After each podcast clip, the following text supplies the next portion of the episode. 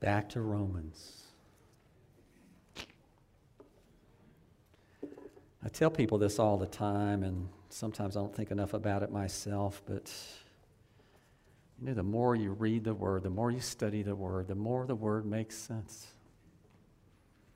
I don't know how many times I've read the book of Romans. Probably 30 times at this point that I've read through this book myself.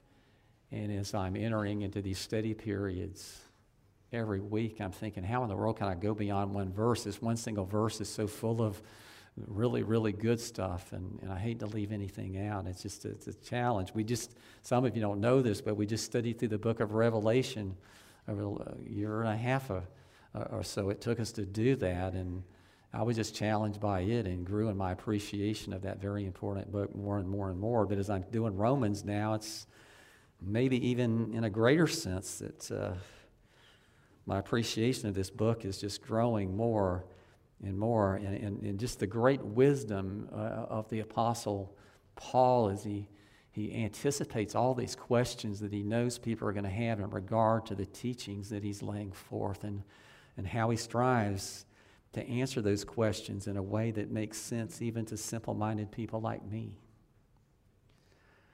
Uh, great book, a wonderful book. We're in chapter 5 this morning. I'm going to begin with verse 1, and then we're going to be picking up with 3 and going probably to verse 8 or so. Therefore, in other words, chapter 5 is coming after 4. 5 builds on what 4 has already said. In other words, you can't understand chapter 5 in the book of Romans without considering everything that's gone on before it. And how often do we try to do things like that? Therefore, having been justified by faith, we have peace with God through our Lord Jesus Christ. That's what we focused upon last week. That through our faith in Jesus Christ, He declares that we are justified. That means that He has said that you are righteous. You are perfectly righteous in my sight. Oh, by the way, it's not because of what you've done, it's because of what God has done on your behalf. And He's even given you the ability to believe it. By your faith, you're justified by your faith in Christ Jesus, just as Abraham and, and David in the Old Testament and all the Old Testament saints. They were justified, they were declared righteous by God, not because of what they had done, but because of their faith in God and what God had done.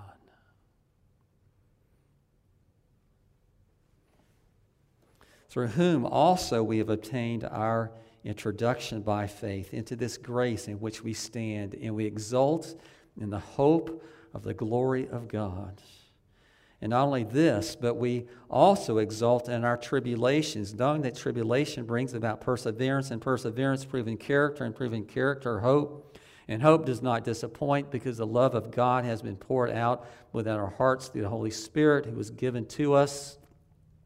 For while we were still helpless, at the right time, Christ died for the ungodly. For one will hardly die for a righteous man, though perhaps for the good man someone would dare even to die. But God demonstrates his own love toward us in that while we were yet sinners, Christ died for us.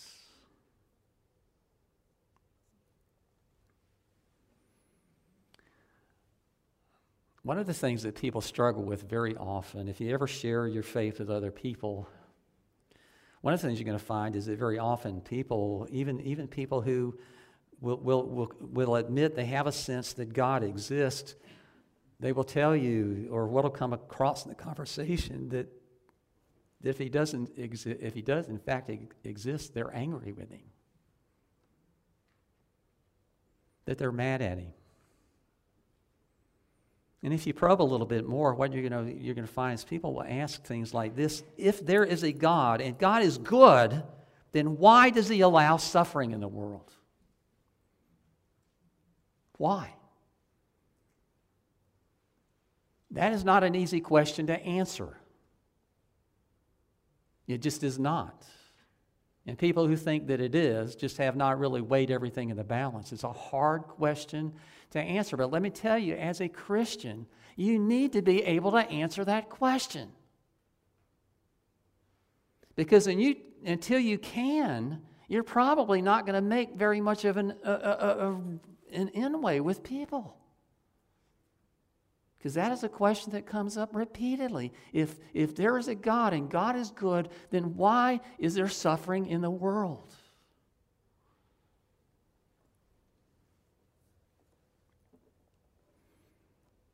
Not only that, you're going to find this that as you look around the world and you look at the church and you look at Christians, and the fact of the matter is this is there's even a, a greater question than that. They may look at you and say, God, God is, you, you know that there's a God, you call him your father, you're a disciple of Jesus Christ. Why is it that God allows you to continue to suffer?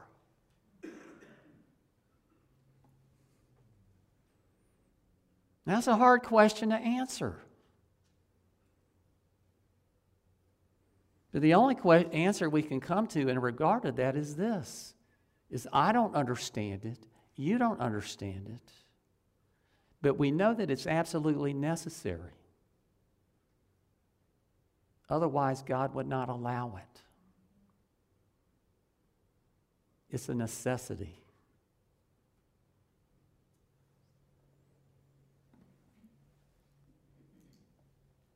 Let me just say this before I say anything else.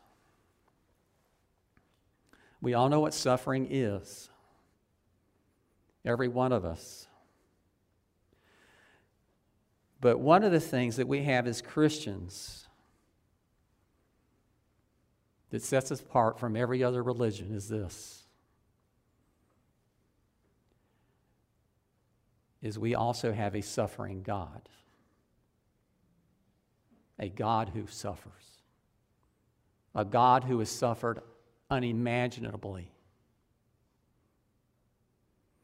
God the Father, who loved has loved his Son for all of eternity with a love that you and I cannot even begin to comprehend. The greatest love in existence, the greatest love that ever has been, the greatest love there is, the greatest love there ever will be, is the love between Father, Son, and Holy Spirit.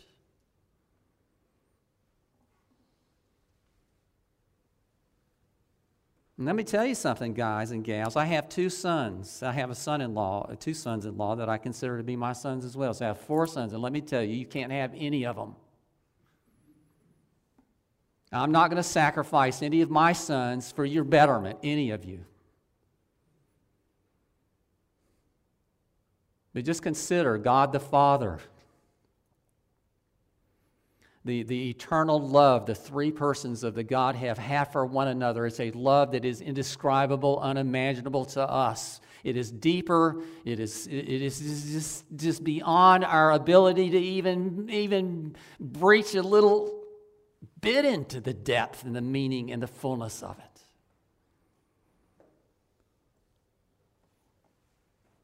But God the Father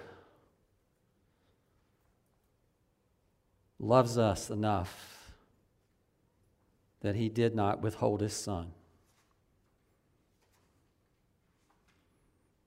God the Son loves the Father with the same endearing, eternal love.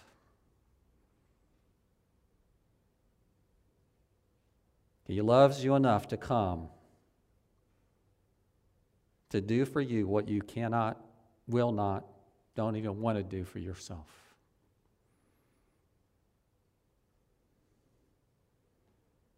And the Holy Spirit is in the midst of it.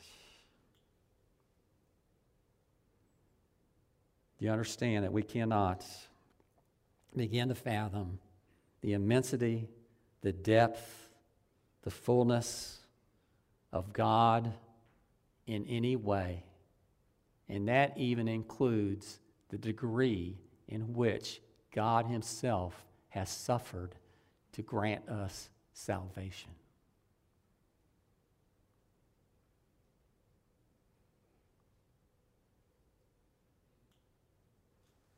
Now, when you think about that,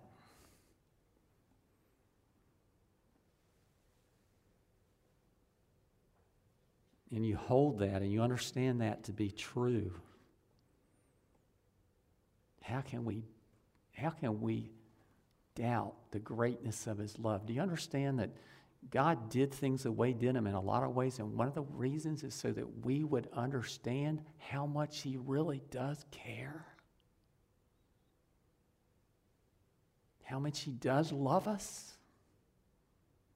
Can you think of a way for Him to demonstrate that in, in, to any greater extent than the way that He's already done that?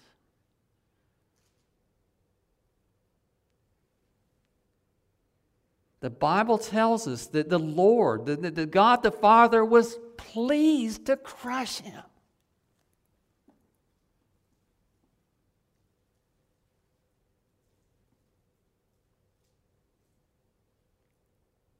If he would render himself as a guilt offering. Wow.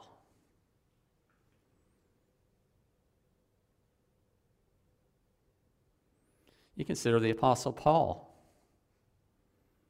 you're familiar with 2 Corinthians 11, Paul speaks there about the suffering that he's endured as an apostle.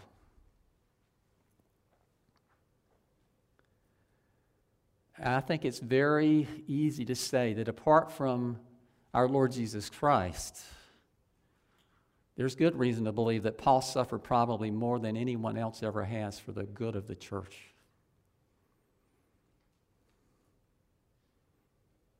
Unbelievably suffered. By the way, these Romans to whom he's writing in are being persecuted at this time, and more than likely, Nero is in power, and Nero, we know, is the, the emperor of Rome who severely persecuted Christians and delighted in doing it.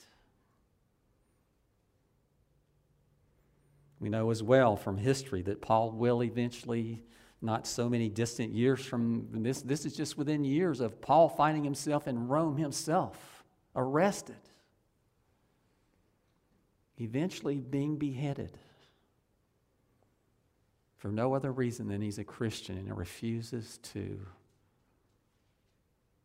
declare allegiance to Caesar because Jesus is his one and only Lord.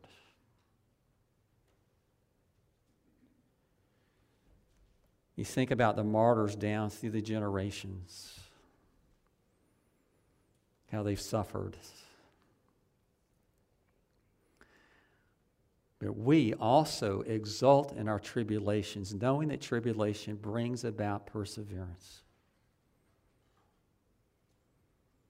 We talk about trials and tribulations. We all know what that means, right? We all have trials and tribulations in our lives. They come from all different angles. They, they seem to assault every one of us, not necessarily at the same level all the time, but they come in our life at different times, sometimes less, sometimes more, but there's always trial and tribulation going on.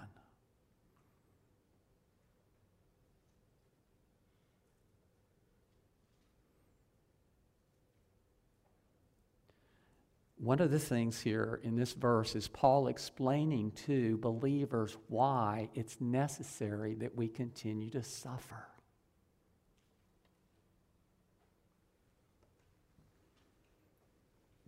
There are certain lessons that we must learn as Christians that we will not learn apart from certain things happening. In other words, God continues to allow suffering in our lives because it's the tutor that helps us learn the lessons that we will not learn otherwise.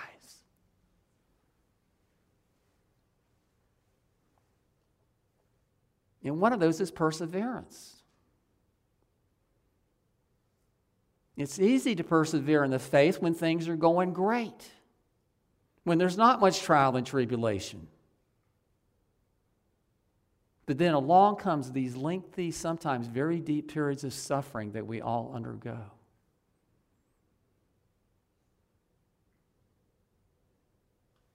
The enduring through that, those things in Christ and the power He gives us to per- persevere in these things teaches us perseverance.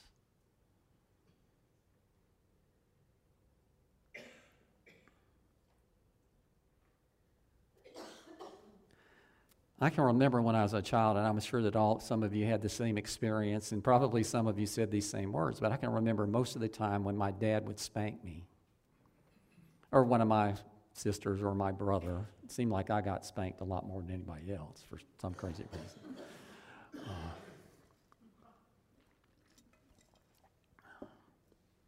he would always say this.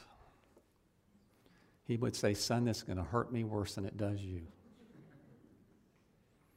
I had serious doubts about that. I really, really did. But then I became a father myself. And I began to understand that it grieves your heart to discipline your kids. You do it because you know you don't have any choice, because there is this evilness in them. You got to do everything you do to keep it in check.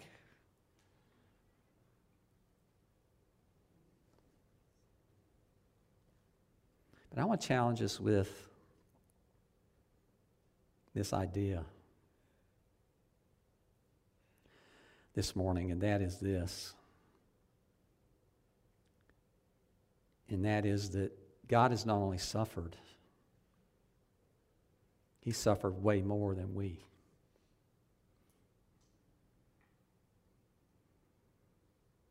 In other words, his, his suffering is endless. Everything about God is endless. In other words, it's not that, that God just suffered for us, that God in his suffering has suffered far more than we will ever suffer.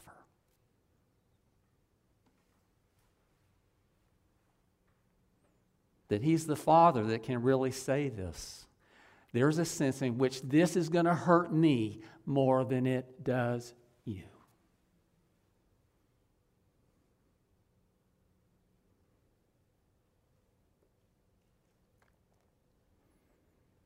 you. See, there is, there's where the strength comes for us to persevere. Is knowing that even in the midst of the very greatest trials, we have a Father who loves us immensely and a Savior who has lived for us, has died for us, that we would have life in Him.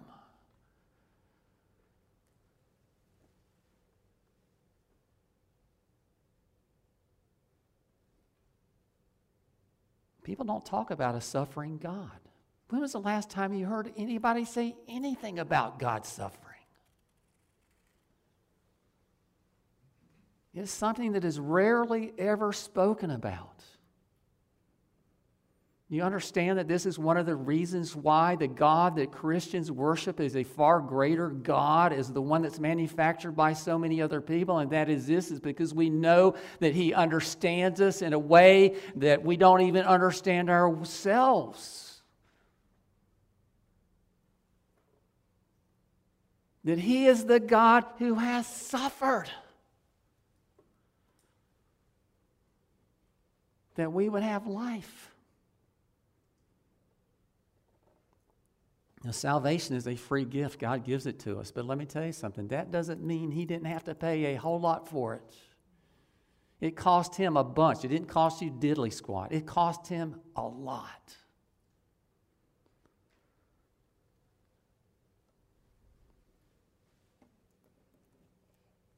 But apart from suffering, you and I could not learn the lesson of perseverance. God allows it for our benefit.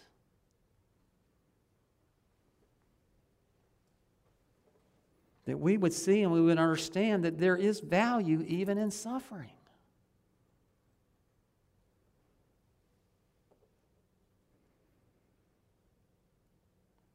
Trials and tribulations. One of the things Paul's writing about here specifically is the tribulations that these particular believers in Rome are undergoing, the persecution they're enduring. For no other reason did they refuse to declare Nero to be Lord, and they openly confess that Jesus is Lord. Could God protect them? Could God have kept them from the suffering they endured? Yes. But they needed to learn perseverance, just like you and I need to learn perseverance. And what perseverance means is hanging in there. Hanging in there, not just in the good times, but hanging in there in the bad times.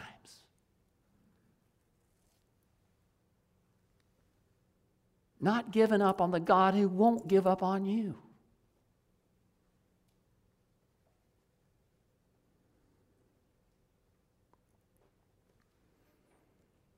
But in perseverance, we also gain proven character. Our character increases. We become more models of what the Christian is supposed to look like and be like and act like. Do you need to grow as a Christian? You think you just kind of improved to the point you can possibly improve and you're just satisfied there? And you know, all I got to do is put things on cruise control and one of these days I'm going to die and go to be with Jesus, or he's going to come back here before that and take me with him, and you know all this kind of stuff. Is that where we're at? Or do we need to grow? Do we need to be stretched? Sometimes to the point it feels like we're going to break.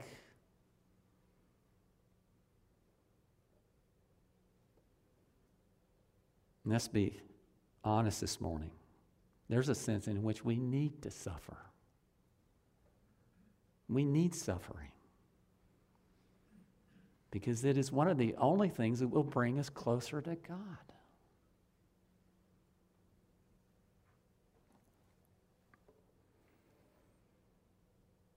The closer we draw to God, the more our character improves. With that proven character comes things like hope. There's nothing like coming out on the other side of a time of great tribulation or trial and whatever, and looking back on it and seeing how God was in it and how God worked in it and through it to bring you to a better place.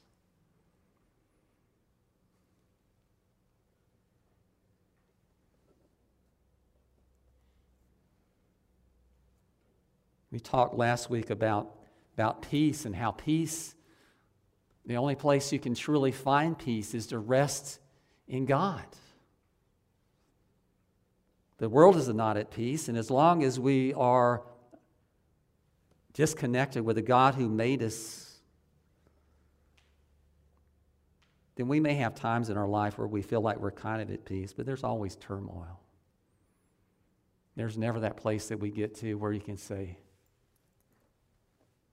peace, period.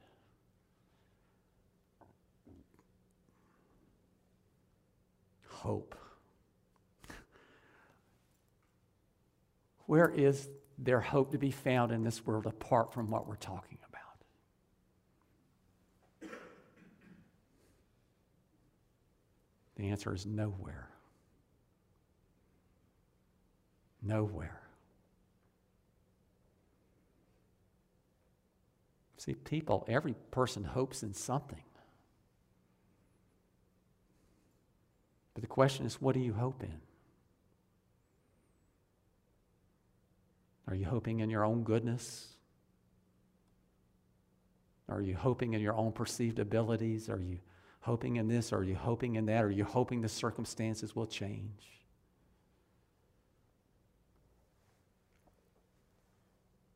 Or does your hope lie in the one who gives hope, the only one that gives real hope?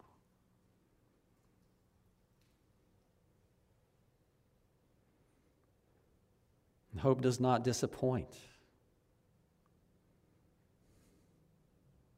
Why? Because the love of God has been poured out within our hearts through the Holy Spirit who's been given to us. If you're a believer, you know exactly what I'm talking about. You know exactly what Paul's talking about. You felt it, you've experienced it, you know it yourself.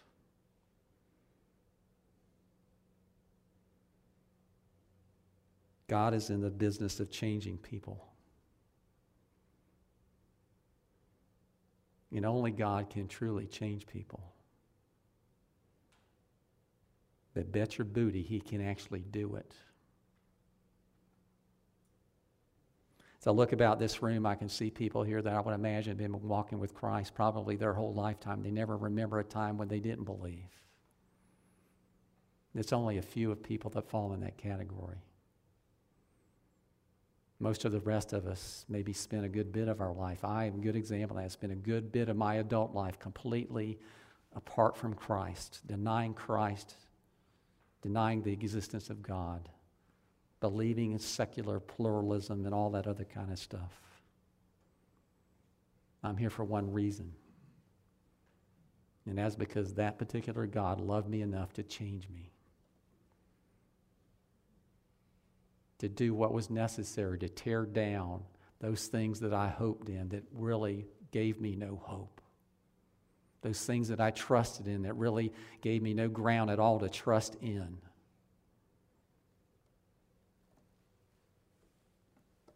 He loved me enough to tear down my fortresses, to bring me to Himself. That did not come without trial and tribulation. And if you've been there, you know exactly what I'm talking about.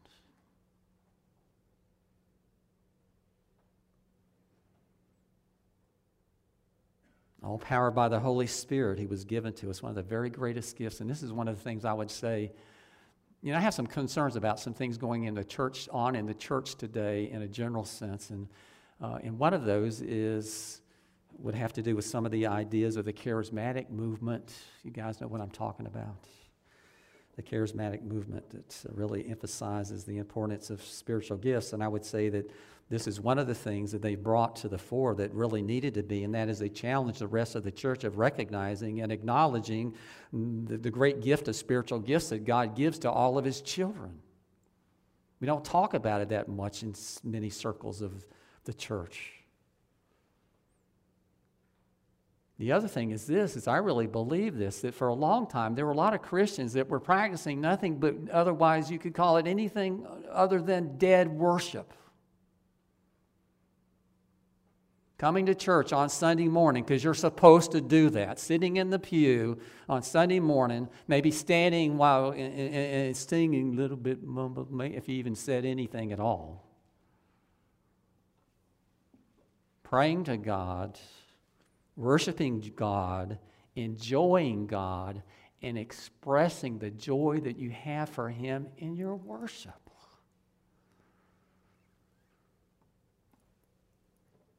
The charismatic movement stirred that pot to put more emphasis on the Holy Spirit. And the rest of the church had almost de emphasized the importance of the Holy Spirit for, gener- for centuries.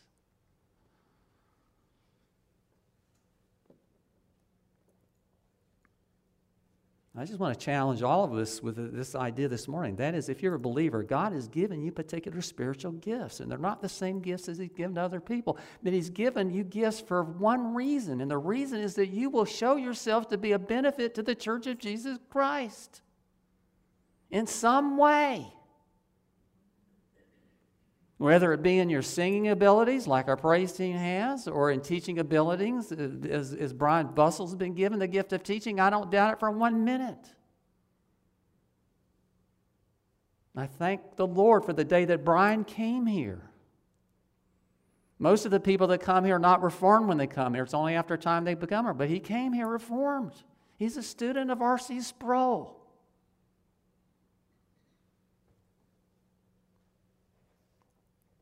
It's always a challenge for us. How am I using the gifts God's given me for the benefit of the rest of the body?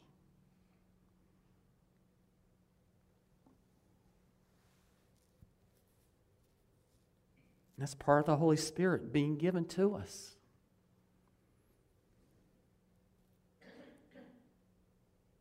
For while we were still helpless, at the right time, Christ died for who? For the righteous ones, for the godly ones, for the perfect people, for the ones who were worthy. Is that what it says here?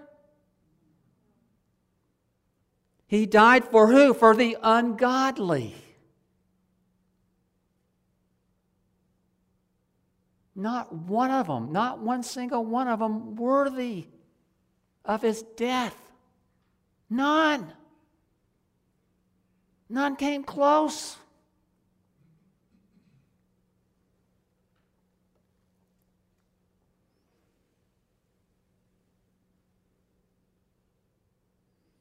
One will hardly die for a righteous man, though perhaps for the good man someone will dare even to die. You know, you hear stories about people that sacrifice their own life to save the lives of other people. Men jumping on grenades to save their comrades in arms from being blown to pieces. Those kinds of things really happen. There's a story that's told.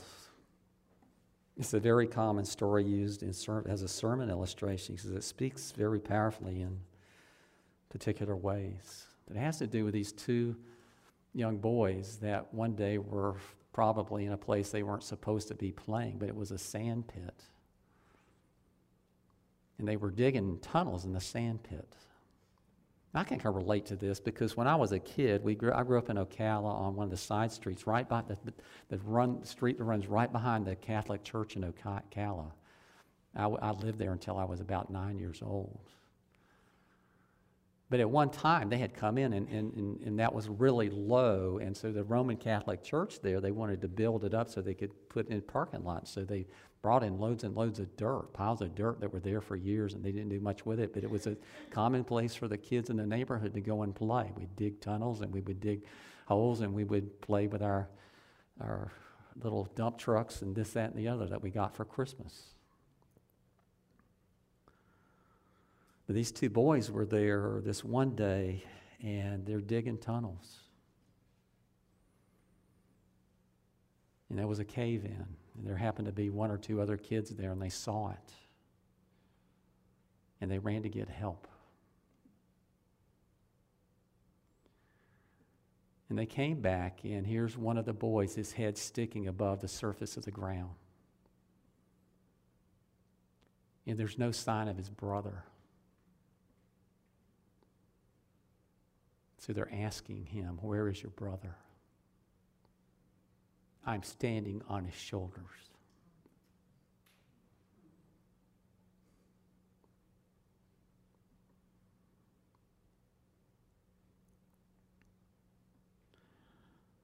He loved his brother enough to give his life to save him. People do those kinds of things. But in the eyes of that brother, he believed that his brother's life was worth doing it.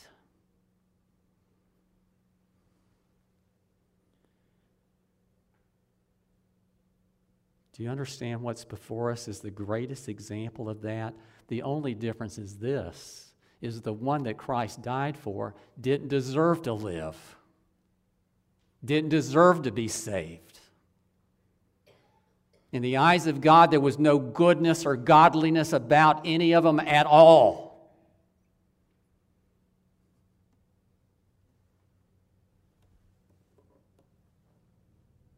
dare anyone to tell me that we don't have a God who cares. A God who suffers, but a God who also cares. A God who cares deeply about our suffering. So much so, he's entered into it in, in a magnitude himself that we can't even imagine. But what I'm telling you, what Paul is telling us here this morning is this is that when Christ died, he didn't die for anybody that was worthy to die for. Not one single person. That he died for those who were absolutely, totally, no doubt about it, unworthy for someone to give their life for.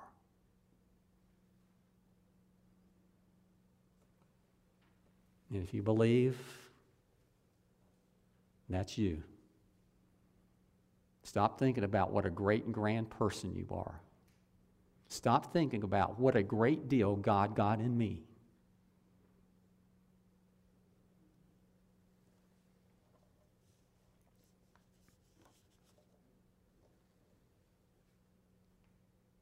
Apart from Christ, there's one title for all people ungodly. Everybody. No exceptions.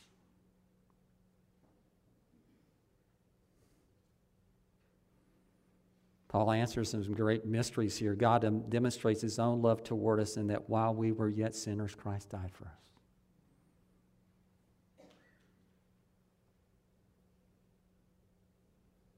Can we doubt that God is a God who loves us?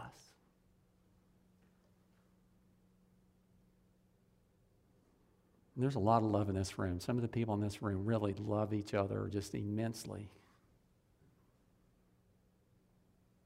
Really. We talk about the church family, and that is this is we are family. Some of you guys, we've known each other for a long time. We've been through the thick and thin together. And what all that thick and thin has done is drive us closer together. That I love Lloyd May with all of my heart and Lucy with all of my heart and mind and soul. They've been with us from the very beginning. But I can sit here today or stand here today and tell you I love you far more now than I did in the beginning.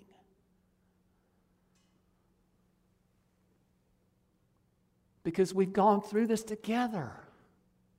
We've endured the hard times. We've endured the good times, yes, but we've enjoyed the good times, but we also have endured the hard times together. And it's brought us together in a greater bond of love than we had before.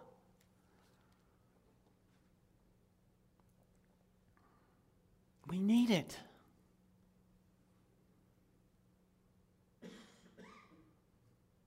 Next time you're suffering, don't wallow in it.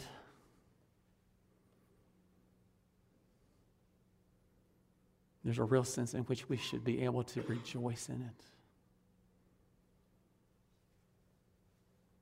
Because it's, it's a lot of things, but one of those is this is evidence, it's proof that God is at work in your life. That He's not satisfied with you being where you are. He's going to root it out, He's going to bring it out, He's going to throw it out, He's going to get rid of all the bad stuff and make you into the child of God that He's intended for you to be. He will do it. Don't doubt it.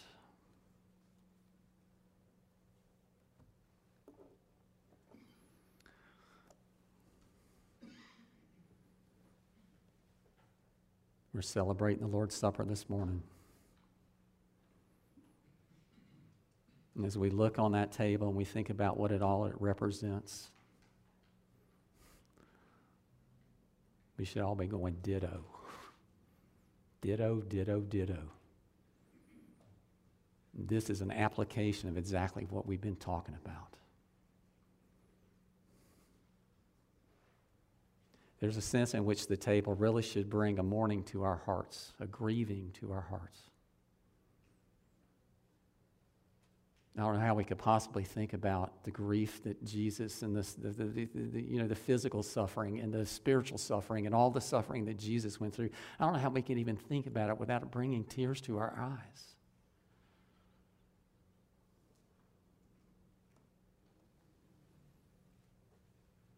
Let's remember this. This table tells us a lot of things, but one of these is this is something we never consider, and that is this God suffered.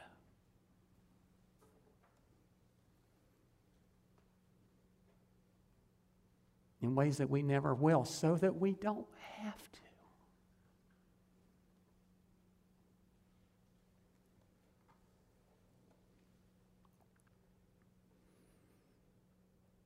We do this every second Sunday of every month, pretty much. Sometimes we get off track because things warrant it, but